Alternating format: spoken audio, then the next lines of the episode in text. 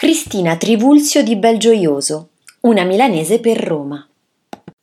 Cristina Trivulzio di Belgioioso, nata a Milano il 28 giugno 1808, è stata una patriota, giornalista e scrittrice italiana che partecipò attivamente al Risorgimento. Ha corsa come molti altri volontari in difesa della Repubblica. È l'aprile 1849, serve soccorrere i feriti, Cristina di Belgioioso, nominata direttrice generale delle ambulanze militari da Mazzini, allestisce il suo alloggio nell'ospedale della Trinità dei Pellegrini e si butta anima e corpo nell'impresa. Rimedia tutto quello che serve e coinvolge le donne romane in un'opera di volontariato. Caduta la Repubblica, Cristina deve fuggire a Malta, in Grecia, si ferma in Turchia e lì acquista una tenuta.